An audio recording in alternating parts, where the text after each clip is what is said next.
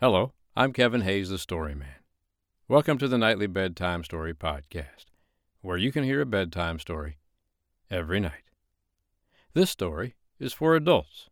It's called The Celebrated Jumping Frog of Calaveras County, written by Mark Twain. I hope you like it. The Celebrated Jumping Frog of Calaveras County, written by Mark Twain.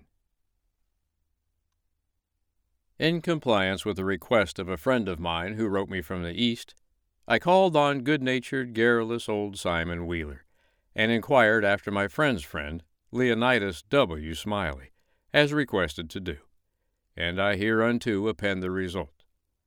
I have a lurking suspicion that Leonidas W. Smiley is a myth, and that my friend never knew such a personage, and that he only conjectured that if I asked old Wheeler about him, it would remind him of his infamous Jim Smiley, and he would go to work and bore me to death with some exasperating reminiscence of him, as long and as tedious as it should be useless to me.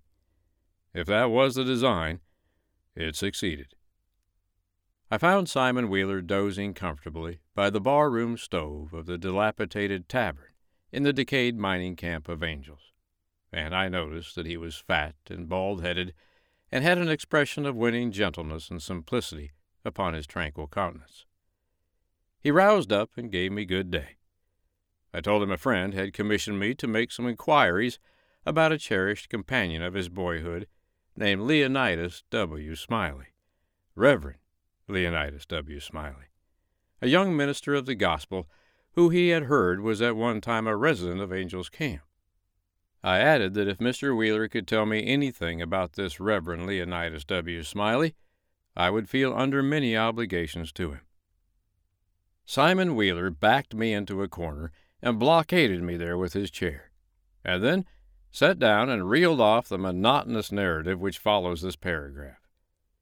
He never smiled, he never frowned, he never changed his voice from the gentle flowing key to which he tuned his initial sentence. He never betrayed the slightest suspicion of enthusiasm. But all through the interminable narrative there ran a vein of impressive earnestness and sincerity, which showed me plainly that, so far from his imagining that there was anything ridiculous or funny about his story, he regarded it as a really important matter, and admired its two heroes as men of transcendent genius and finesse. I let him go on in his own way, and never interrupted him once. Reverend Leonidas W. Hmm. Reverend Lee. Well, there was a feller here once by the name of Jim Smiley in the winter of 49, or maybe it was the spring of 50. I don't recollect exactly somehow, though what makes me think it was one or the other is because I remember the big flume weren't finished when he first came to the camp. But anyway, he was the curiousest man about always betting on anything that turned up you ever see. If he could get anybody to bet on the other side, and if he couldn't, he'd change sides. Any way that suited the other man would suit him. Any way just so's he got a bet, he was satisfied. But still, he was lucky, uncommon lucky.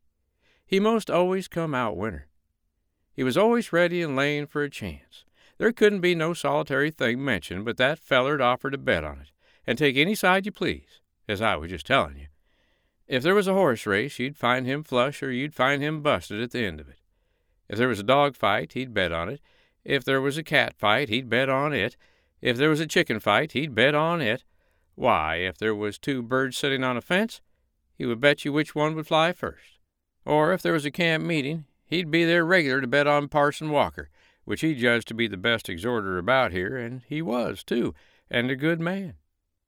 If he even see a straddle bug start to go anywheres, he would bet you how long it would take him to get to, to wherever he was going to, and if you took him up, he would follow that straddle bug to Mexico, but what he would find out where he was bound for and how long he was on the road. Lots of the boys here has seen that Smiley and can tell you about him. Why, it never made no difference to him. He'd bet on anything. The dangdest feller. Parson Walker's wife laid very sick once, for a good while, and it seemed as if they weren't going to save her. But one morning he come in and Smiley up and asked him how she was, and he said she was considerable better, thank the Lord for his infinite mercy, and coming on so smart that with the blessing of Providence she'd get well yet. And Smiley, before he thought, says, Well, I'll risk two and a half she don't anyway. This year Smiley had a mare. The boys called her the fifteen minute nag, but that was only in fun, you know, because of course she was faster than that and he used to win money on that horse for all she was so slow and always had the asthma or the distemper or the consumption or something of that kind. They used to give her two or three hundred yard start and then pass her underway.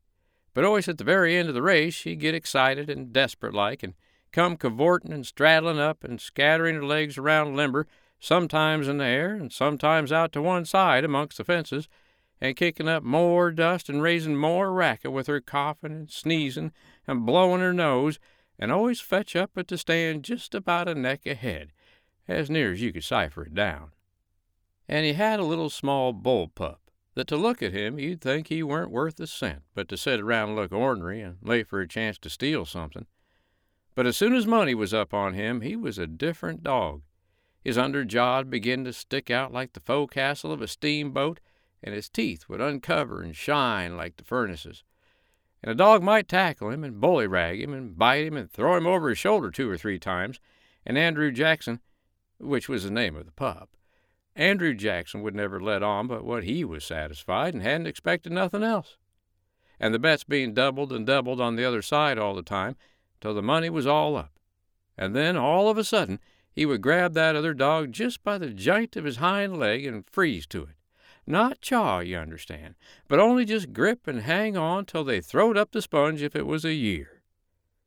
Smiley always come out winner on that pup, till he harnessed a dog once that didn't have no hind legs, because they'd been sawed off in a circular saw, and when the thing had gone along far enough, and the money was all up, and he come to make a snatch for his pet Holt, he see in a minute how he'd been imposed on, and how the other dog had him in the door, so to speak, and he peered surprised and then he looked sort of discouraged like, and didn't try no more to win the fight.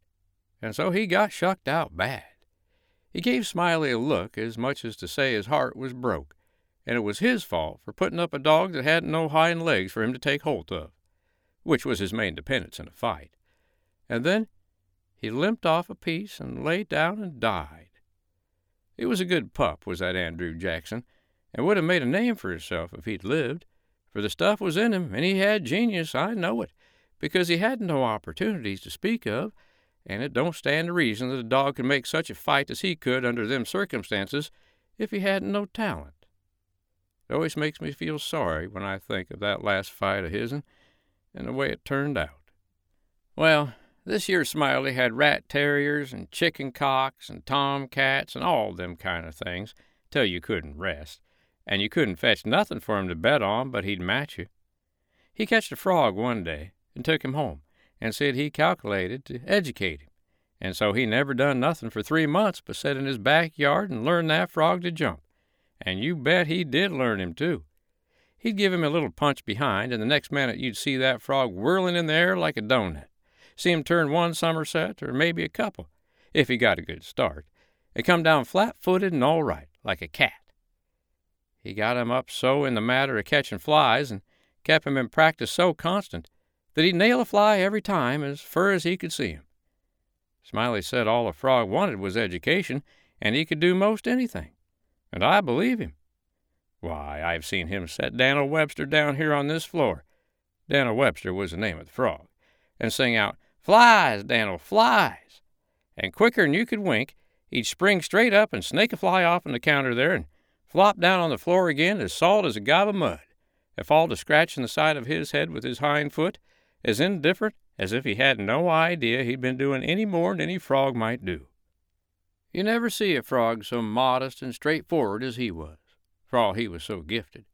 And when it come to fair and square jumping on a dead level, he could get over more ground at one straddle than any animal of his breed you ever see. Jumping on a dead level was his strong suit, you understand, and when it come to that, Smiley would ante up money on him as long as he had a red. Smiley was monstrous proud of his frog, and well he might be, for fellers that had traveled and been everywheres all said he laid over any frog that ever they see. Well, Smiley kept the beast in a little lattice box, and he used to fetch him downtown sometimes and lay for a bet. One day a feller, a stranger in the camp he was, come across him with his box and says, What might be that you've got in the box? And Smiley says, sort of indifferent like, It might be a parrot, or it might be a canary, maybe, but it ain't. It's only just a frog. And the feller took it and looked at it careful and turned it round this way and that and says, Hmm, so 'tis. Well, what's he good for? Well, Smiley says, easy and careless, he's good enough for one thing. I should judge he can outjump any frog in Calaveras County. The feller took the box again and took another long, particular look and give it back to Smiley and says, very deliberate, Well, he says, I don't see no pints about that frog that's any better than any other frog. Maybe you don't, Smiley says. Maybe you understand frogs, and maybe you don't understand 'em. Maybe you've had experience, and maybe you ain't only an amateur, as it were. Anyways, I've got my opinion, and I'll risk forty dollars that he can outjump any frog in Calaveras County. And the feller studied a minute, and then says, kinder sad like, Well, I'm only a stranger here, and I ain't got no frog, but if I had a frog, I'd bet you. And then Smiley says, That's all right, that's all right. If you'll hold my box a minute, I'll go and get you a frog. And so the feller took the box and put up his forty dollars along with Smiley's and sat down to wait. So he sat there a good while, thinking and thinking to himself, and then he got the frog out, and pried his mouth open, and took a teaspoon and filled him full of quail shot, filled him pretty near up to his chin, and set him on the floor. Smiley, he went out to the swamp and slopped around in the mud for a long time, and finally he catched a frog and fetched him in and gave him to this feller, and says, Now, if you're ready, set him alongside of Daniel with his forepaws just even with Daniel's, and I'll give the word. Then he says, One, two, three, git. And him and the feller touched up the frogs from behind, and the new frog hopped off lively. But Dan'l give a heave and histed up his shoulders, so, like a Frenchman. But it weren't no use. He couldn't budge. He was planted as solid as a church, and he couldn't no more stir than if he was anchored out. Smiley was a good deal surprised, and he was disgusted, too. But he didn't have no idea what the matter was, of course.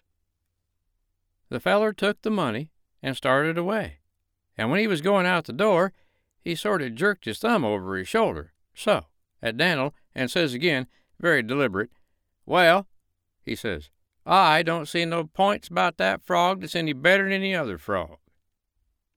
Smiley, he stood scratching his head and looking down at Dan'l a long time, and at last says, I do wonder what in the nation that frog throwed off for. I wonder if there ain't something the matter with him. He appears to look mighty baggy somehow and he catched Dan'l up by the nape of the neck and hefted him and says, Why, blame my cats if he don't weigh five pounds, and turned him upside down and he belched out a double handful of shot. And then he see how it was, and he was the maddest man. He set the frog down and took out after that feller. But he never catched him.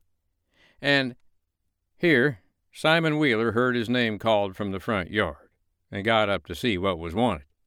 And turning to me, as he moved away, he said, Just set where you are, stranger, and rest easy. I ain't going to be gone a second. But by your leave, I did not think that a continuation of the history of the enterprising vagabond Jim Smiley would be likely to afford me much information concerning the Reverend Leonidas W. Smiley, and so I started away. At the door, I met the sociable Wheeler returning, and he buttonholed me and recommenced. Well, this year Smiley had a yeller one eyed cow that didn't have no tail, only just a short stump like a banana, and. However, lacking both time and inclination, I did not wait to hear about the afflicted cow, but took my leave. The end. I hope you liked tonight's bedtime story for adults. The Celebrated Jumping Frog of Calaveras County, written by Mark Twain. Well, that little story right there is really what started it all for Mark Twain. It was originally published in the Saturday Press in 1865. There's only one thing that disappoints me a little bit about that story. I kind of want to know more about the one eyed yeller cow that didn't have no tail, only just a short stump like a banana. Oh, well. Even though you're an adult, you can remember how to use your imagination, right? If not, get a child to help you.